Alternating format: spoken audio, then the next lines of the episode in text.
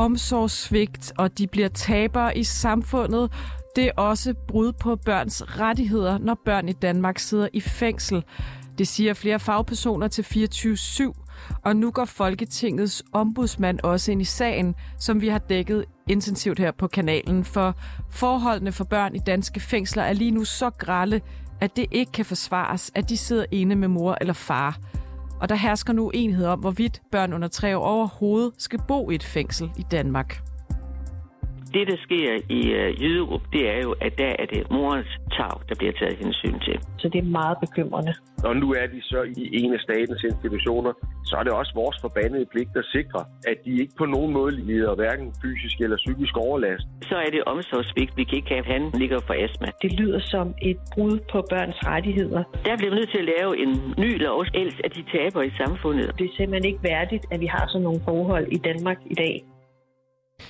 Lige nu sidder to børn i fængsel i Jøderup. Et i arresten og et i det åbne kvindefængsel. Derudover er der en gravid i fængsel. Og vi har her på kanalen talt med Alexander Pierre Andersen, hvis søn har brugt de første tre år af sit liv i Ringe Statsfængsel på Fyn. Og det hårde miljø har mærket drengen. Han øh, kom til skade ind i fængslet, hvor han er blevet kastet ind i en væg. Det resulterede så i, at han fik en flænge i panden, og øh, der blev han så kørt på Svendborg sygehus og skulle syes. Det var virkelig et had barn, psykisk, jeg fik ud. Han øh, nikkede mig skaller. Han øh, slog med knyttet hånd. Han havde ikke nogen venner i børnehaven. Der var ikke nogen, der gad at lege med ham, for der var ikke nogen, der synes, det er sjovt at blive slået i hovedet. Jeg forstår simpelthen ikke, hvordan at det, det kan fortsætte, at, at børn skal, skal have sådan en tragisk tilværelse som start på livet. Og med den viden stiller vi i dag spørgsmålet, om vi som samfund kan tillade børn bag trammer. Det er reporterne i dag, og mit navn er Sanne Fanø. Velkommen indenfor.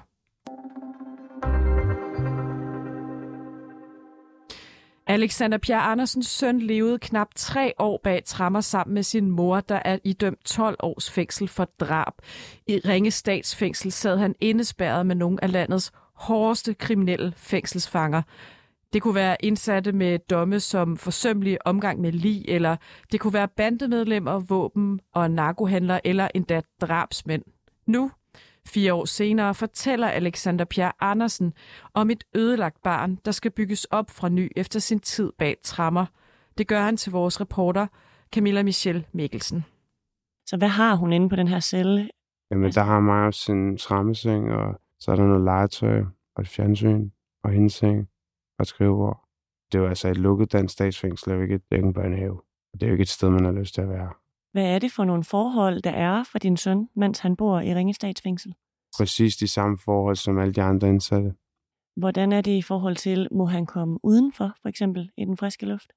Ja, der er en lille gård i forlængelse af afdelingen, hvor de kan gå ud. Okay, så de boede i en celle på en fængselsgang med andre fanger? Ja.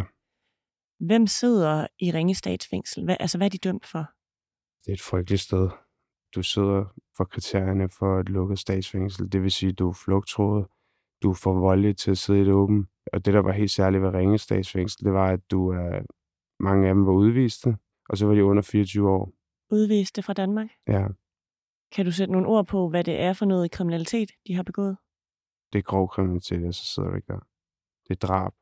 Det er forsøgende omgang med lige. Det er store narko. øh, Det er knivs, folk der drabsforsøg, altså you name it. Det er folk, der er isoleret fra samfundet af en årsag jo. Det er meget, meget farlige fanger, lyder det til. Der Det er det, det er de værste fanger. Det er de værste fanger. Det er fanger, der ikke har noget mist. Du siger, at det er noget, der jo naturligvis nok har påvirket. Hvordan er det, han taler om det? Hvordan har han... Jeg kan også se, at du bliver meget rørt lige nu. Ja. Ja, altså selvfø- selvfølgelig gør man det. Det, mm. det er jo klart. Det er jo, jeg elsker jo meget, så jeg er ked af, at hans mor ikke har passet på ham. Jeg er Mhm. ked af, at han skulle igennem det hjem. Jeg er rigtig ked af, at der sidder nogen, der er så uansvarlige. Jeg har, efter jeg fik Marius ud, der har jeg kæmpet for, at øh, han ikke øh, skulle komme med i fængsler. Mm. Ikke at han ikke skulle have sin mor, men at han ikke skulle komme med i fængsel. Han kunne ikke finde den samme ro. Han pissede i seng om natten. Han fik øh, Marit. Der var kommet nogle underretninger inden for fængselspersonalet, hvor de beskrev, at Marius var overladt til de andre fanger. De skriver, at de er bekymrede for ham. Han er i et miljø i et lukket fængsel, som ret beset ikke har noget sammen med et barn at gøre. Altså det er basically de ganske naturlige ting, der foregår i et fængsel. De er bekymrede over den adfærd, de her indsatte har. Der er jo en grund til, at man er i lukket fængsel. Det er jo fordi, du har en adfærd, som ikke har været særlig hensigtsmæssig. Og når jeg så læser nogle vagter, der underretter om de her ting her, så undrer det mig i særdeleshed, at der ikke er nogen, der tager det her seriøst. Alexanders søn kom altså ud til sin far i 2018, men allerede i 2017 har både en fængselsfunktionær og en sagsbehandler fra kommunen foretaget indberetninger om forholdene.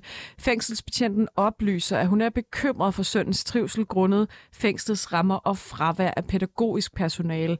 I et bekymringsbrev fra en fængselsbetjent i 2017 står der blandt andet, jeg er i den grad rystet over de vilkår, drengen opholder sig under, mens hans mor afsoner. Derudover er afdelingen ikke sikret på en måde, så man kan udelukke, at barnet kommer til skade. Jeg er rystet over, at vi som statslig instans accepterer et så massivt svigt af et lille barn. Og i en børnefaglig undersøgelse fra samme måned skriver kommunen, at stressfaktoren er høj for drengen, og at de indsatte lærer ham at slå. Alligevel tilbringer drengen knap tre år mere i et år mere i fængslet, undskyld. Ringe Fængsel har tilkendegivet, at fængslet ikke har det rette opvækstmiljø for drengen.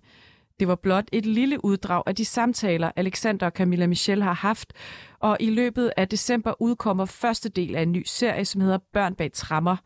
I kan høre meget mere til Alexander og Søns historie, hvis I går ind og hører den som podcast. De sidste fem år er 16 børn blevet medbragt, når mor er kommet i fængsel i Danmark. Det viser tal, som vi har søgt indsigt i gennem Kriminalforsorgen. Min, min kollega Camilla Michelle Mikkelsen har ringet til Bo Yde Sørensen.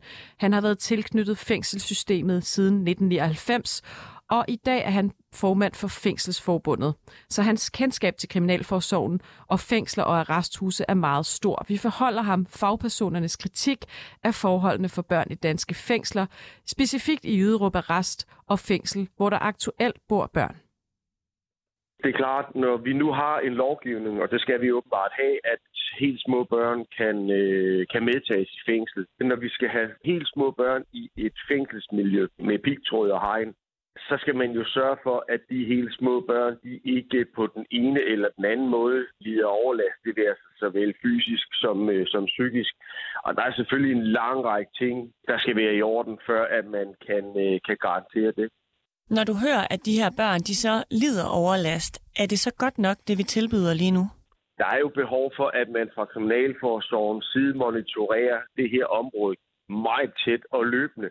Eksempelvis kan man sige, at mine kollegaer, altså fængselsbetjentene, det er jo vigtigt, at de er uddannet i at håndtere den her øh, for os noget uvante situation. Og der, der kan man jo ikke bare henvise til en uddannelse, som vi har fået for mange år siden, da vi startede som fængselsbetjent her. Det er så følsomme forhold, så, så der er man nødt til at sikre, at der er løbende øh, videre- og efteruddannelse. Det er sådan den ene ting.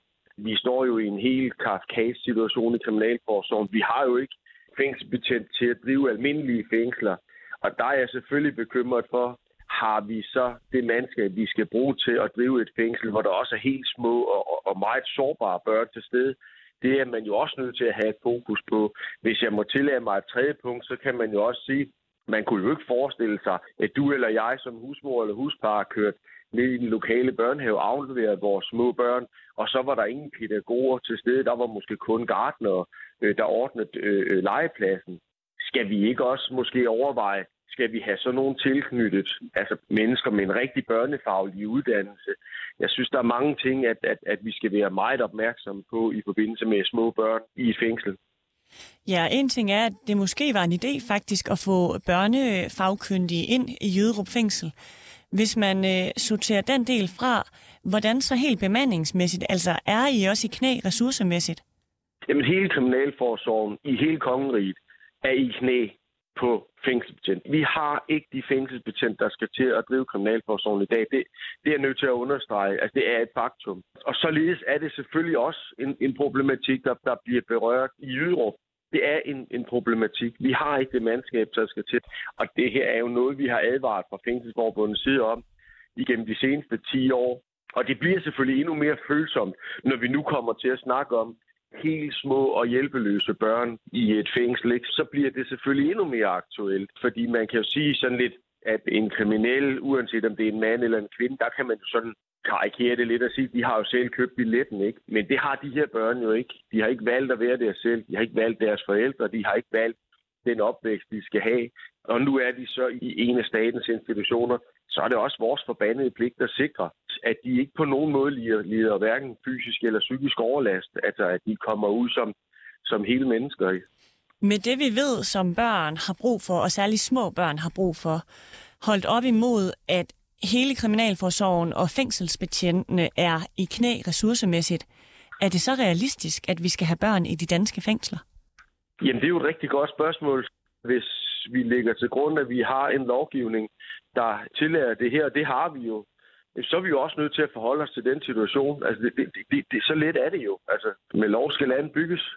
Men, men det fratager jo ikke nogen, øh, hverken fra politisk hold eller fra kriminalforsorgens side, om at sikre, at de forhold skal være i orden. Altså prøve at, at tænke scenariet her til ende, at du ringer i morgen og vil have et interview med mig om, at et af de der børn har været udsat for et overgreb. Mm. Det er jo helt ubærligt bare tanken om det. Og, og det er det, vi skal sikre, at forholdene er sådan, så det ikke kommer til at ske. Det er jo ikke nyt noget, at vi sikrer forholdene efter det er sket, vel? Så der er altså nogle, nogle fokuspunkter her, man skal være ekstremt opmærksom på, og jeg understreger, jeg har ikke noget kendskab til, hvorvidt forholdene i Jyderup er sådan, så det kan ske eller ikke kan ske. Men vi skal i hvert fald være 100% op på omgangshøjde med, at vi har taget alle tænkelige forholdsregler, når vi har små hjælpeløse børn i vores fængsler.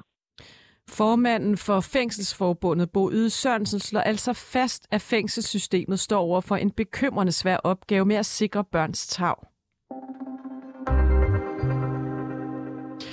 Og Red Barnet har bedt Folketingets ombudsmand vurdere forholdene for børn i Jyderup statsfængsel og arrest. Onsdag meldte ombudsmanden så ud, at han i februar 2023 vil vurdere forholdene for børnene i Jyderup arrest og fængsel. Vores reporter Camilla Michelle Mikkelsen har talt med Pernille Spitz, der er chef for beskyttelse mod overgreb i Red Barnet. Hun startede med at spørge hende, hvad der konkret har fået dem til at kræve en vurdering fra ombudsmanden. Det har vi, fordi øh, der er kommet nogle ting frem i lyset, som gør, at vi ikke bare kan sidde på hænderne. Der er, det lyder som om, der sker nogle klare overskridelser af børns rettigheder og nogle eksempler på, at det offentlige system øh, ikke har haft fokus nok øh, på den her lille, men meget vigtige gruppe af børn. Så det vil vi meget gerne bede øh, ombudsmanden om at gå ind i. Jeg vil gerne spille dig et klip. Det er Alexander Pierre, som er far til en dreng på syv år. Drengen har boet med sin mor, fra han blev født til han var tre år, i Ringe statsfængsel. Moren hun er dømt 12 år for drab, og så har de siddet sammen i en lukket afdeling, hvor barnet har boet sammen med andre, der blandt andet er dømt for usømmelig omgang med lig, drab, narkohandel og grov vold. Så lad os ja. bare lige høre øh, en episode, som har sat sig i drengen her. Men Dan fortæller mig, at han er blevet kastet ind i en væg af fire voksne, der driller ham. Og så kommer hans mor og redder ham lige pludselig. Det er det, han har oplevet i hans lille verden. Så han får en, en flænge i, i hovedet, i sin pande, og skal syes med fire sten. Han kunne ikke finde den samme ro. Han pissede i seng om natten. Han fik øh, Marit. Der var kommet nogle underretninger inden for fængselspersonalet, hvor de beskrev, at Marius var overladt til de andre fanger, imens moren blandt andet var at træne. De skriver, at de er bekymrede for ham, og at han bliver brugt i kedsomhed og adspredelse. De lærer ham at slå. De lærer ham bandeord. Hvis det nu vurderes, at et barn skal med mor i fængsel, hvilke krav skal som minimum opfyldes for, at vi som retsstat ikke kommer til at svigte det her barn? Altså først og fremmest så skal øh, barnets hjemkommune jo vurdere, at der er tale om en forælder, som kan varetage omsorgen for barnet. Altså der er en forældreevne. Det er det første skridt. Og det næste er jo så at godkende de konkrete forhold, som barnet vokser op i. Altså hvad er forholdene i det konkrete fængsel, hvor det er planlagt, barnet skal bo. Så der er sådan set to rigtig vigtige ting, der skal være på plads, før man kan træffe en sådan afgørelse. Og når du hører det her klip, hvor Alexander fortæller om et barn, der måske, måske ikke i en leg er blevet drillet og kastet ind i en væg, hvad tænker du så? Jeg tænker, det lyder rigtig bekymrende, og det lyder som et eksempel på et barn, der er blevet øh, overladt til nogle øh, medfanger, som jo i sagens natur er kriminelle, men også jo kan være øh, psykisk belastede og på nogle måder afstumpede mennesker, som i hvert fald ikke er egnet til at, at passe børn. Øhm, og man kan jo også kan man sige, regne ud, at det er anstrengende som forældre at skulle passe sit eget barn 24 timer i døgnet, 365 dage om året, så det kan jo næsten ikke undgås, at barnet også vil øh, øh, blive overladt til eller øh, have omgang med de andre fanger. Og der er det jo utroligt bekymrende, hvis det er øh, øh meget kriminelle og, og belastede mennesker. Ja, noget vi jo også ved, blandt andet fra Jyderup Arrest, hvor der sidder en 11 måneder gammel dreng, det er, at de andre fanger måske også er farlige. Nogle er dømt for drab, nogle er dømt for vold, men faktum er også, at det her barn ikke kommer i daginstitution. Så hvordan sikrer vi rammerne i fængslerne, altså at de er egnet for børn, for at barnets tagte ligesom varetages? Jeg vil gerne understrege, at de her børn, der sidder i fængsel med deres forældre, jo har fuldstændig de samme rettigheder som alle mulige andre børn.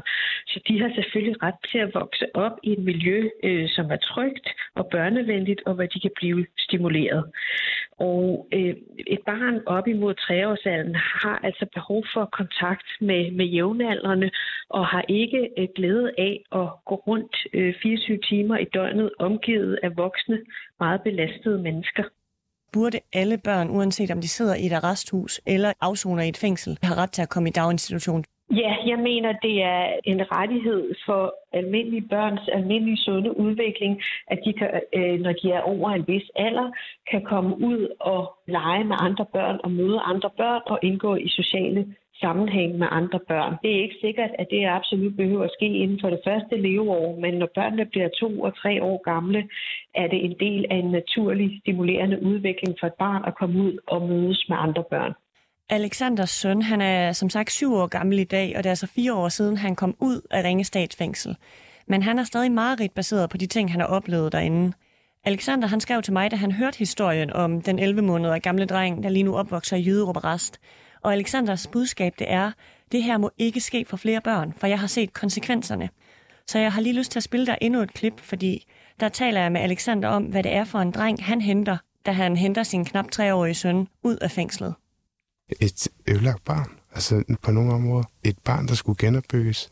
Helt for basically ting. Altså hvordan man står i en kø. Jeg venter på det ens tur. At man godt kan få et nej, uden at skulle slå med knyttet ånd. Han slog de andre børn ned på børnehaven. Han nikkede mig skaller. Det var hårdt. Det er altså et barn, der ikke har været vant til at omgås med andre børn. Det her barn har været i fængslet i knap tre år. Jeg har talt med Bo Yde Sørensen, som er formand for Fængselsforbundet, og han siger, at lige nu der er der hverken hænder nok rent bemandingsmæssigt, men at de fængselsbetjente, der er, de har altså heller ikke kompetencerne til at varetage børn, eller har ressourcer til at sende dem på nogle kurser, så de kan få kompetencerne. Så med det faktum kan vi som samfund så tillade, at der skal sidde børn bag trammer i Danmark? Det er jo nogle utrolig vigtige pointer, som øh, formanden for Fængselsforbundet kommer med her. At, øh, at de personaler, der er i fængslerne, er slet ikke uddannet til at tage sig af børn tage sig af børn. Det er ikke deres opgave, det er ikke deres faglighed. Og jeg tror, at vi alle sammen er klar over, at fængselsvæsenet i forvejen er belastet med, med overbelægning og, og, og så har svært ved at rekruttere personaler. Øhm, og når man så hører sådan et klip som Alexander her, der fortæller, altså det viser jo meget tydeligt et barn, der ikke er blevet stimuleret rigtigt og ikke har haft det godt. Øh, et barn, der ikke har lært øh, almindelige hverdagskompetencer, som man gerne skulle kunne når man er tre år, og også lyder som om, han faktisk er traumatiseret af nogle af de oplevelser, han har haft i sine tidlige år. Og kan man sætte nogle ord på, hvem det ligesom er, der måske svigter deres tilsynspligt? Altså er det kommunen, kriminalforsorgen eller nogen helt tredje? Det er begge dele. Det er både barnets hjemkommune og kriminalforsorgen. Barnets hjemkommune har pligt til at vurdere, om barnet vokser op under øh, ordentlige forhold, og det kan de kun vurdere, hvis de tager ud og besigtiger de konkrete forhold. Det vi hører i Red Barnet, det er, at kommunerne ikke kommer ud og besigtiger de konkrete forhold. Så jeg er meget svært ved at forstå, hvordan de kan godkende det. En anden ting er så også, at vi jo alle sammen som borgere har underretningspligt, og hvis man arbejder med børn, har man sågar skærpet underretningspligt, hvis man ser, at et barn kunne have behov for særlig hjælp og støtte. Så der er altså to parter her, der har et ansvar for, hvis der sker sådan noget ulykkeligt noget, som i Alexander og hans søns tilfælde. Så betyder det, at selvom fængselspersonalet jo faktisk ikke er uddannet til at have med børn at gøre, så har de stadig en pligt til at underrette, hvis de oplever, at et barn mistrives? Ja, det har vi alle sammen som borgere pligt til. Så hvilken pligt er det, sådan, hvis du bare lige skal sætte øh, to sætninger på? Hvilket ansvar hviler der på Kriminalforsorgen, når vi taler børn i danske fængsler? Der hviler øh, underretningspligten, at man har pligt til at underrette de sociale myndigheder, altså kommunen, hvis man øh, får mistanke om, det behøver ikke engang være, øh, øh, altså at man er helt sikker på, øh, det er, hvis man har mistanke om, at et barn har behov for særlig hjælp eller støtte. Øh, og det må man jo i hvert fald sige, der er tale om her. Vi ved, at der sidder børn i fængsler og opvokser i hårde miljøer og også iblandt farlige fanger. Men der er altså en lovgivning, der siger, at børn op til tre år, de kan godt komme med mor i fængsel. Derudover så skete der så i april 2019 en ændring af det, der hedder forældreansvarsloven. Så lige nu der lyder den sådan, at når en forælder er idømt en ubetinget fængselsstraf eller en anden retsfølge for incest, en seksuel forbrydelse, manddrab, grov vold, omskæring af kvinder eller menneskehandel, så skal de ikke have bopæl eller samvær eller forældremyndighed over barnet, medmindre at det er bedst for barnet. Men det her, det sikrer jo bare ikke barnet mod andre fanger, som sidder på gangene. Så kan vi løse det her problem lovgivningsmæssigt, som vi oplever lige nu? Altså, øh, som det fremgår af, af klippene og, og historierne, så sidder de her børn jo reelt op og ned af mennesker, der er øh, dømt for alvorlig personfarlig kriminalitet, og det er selvfølgelig ikke i barnets interesse. Øh, vi skal sikre, hvis børn øh, skal med deres forældre i fængsel, så skal vi sikre øh, ordentlige børnevenlige forhold. Og det er ikke de forhold, der er nu. Det er, at man skaber nogle øh, miljøer, hvor der er øh, flere børn samlet, og hvor der er nogle øh, øh muligheder for, at børnene kan bevæge sig frit, hvor børnene øh, har mulighed for at gå i daginstitution, og hvor de ikke er omgivet af øh, meget kriminelle og belastede mennesker. Og tror du, med det Bo Yde Sørensen fortæller om mangel på hænder, mangel på ressourcer, er det muligt at have sådan nogle forhold i Danmark, hvis vi ikke tilfører flere penge? Det har jeg umiddelbart svært ved at, at se. Mm. Pernille Spitz, I har jo på baggrund af vores politikens dækning af forholdene for børn i Jøderup fængsel, altså sendt et brev til ombudsmanden, som vi talte om til start. Nu vil jeg bare høre her til sidst, hvad håber I, der kommer ud af det brev, som I har sendt afsted? Jamen, vi håber, at der kommer en politisk handleplan, og at det bliver en handleplan, der indeholder en form for øh, uvildigt tilsyn med det her, altså fra en, en myndighed, som ikke er kriminalforsorg eller kommunen, men nogen, der øh, altså har tilsyn med, at de her børn øh, vokser op under ordentlige og børnevenlige forhold, og der bliver øh, taget hånd om deres rettigheder. Og onsdag har ombudsmanden så besluttet at undersøge forholdene for børnene i Jyderup Arrest og Fængsel. Det er ombudsmandens børnekontor, der gennemfører tilsynet i februar 2023. Red Barnet mener også, at der skal en politisk handlingsplan på bordet. Vi har forholdt den fungerende justitsminister Mathias Tesfaye kritikken fra Jyderup Arrest, men Socialdemokratiet oplyser, at ingen kom, de, ingen har, de ingen kommentarer har grundet de igangværende regeringsforhandlinger. Vi forsøger naturligvis at følge op på Christiansborg, og vi håber at bringe politikerne på banen snarest muligt, selvom der er en regeringsdanse undervejs. Og det var alt, hvad vi havde på programmet i dag hos reporterne. Husk at lytte til podcasten Børn bag trammer, som får premiere her i december, hvis du blandt andet vil høre mere om den øh, far, vi talte med i programmet i dag, og hans søns opvækst i et fængsel. Tak fordi I lyttede med. Mit navn er Sanne Fanø. Du har lyttet til reporterne på 24 /7. Hvis du kunne lide programmet, så gå ind og tryk abonner på din foretrukne podcasttjeneste, eller lyt med live mellem 15 og 16 på 24 /7.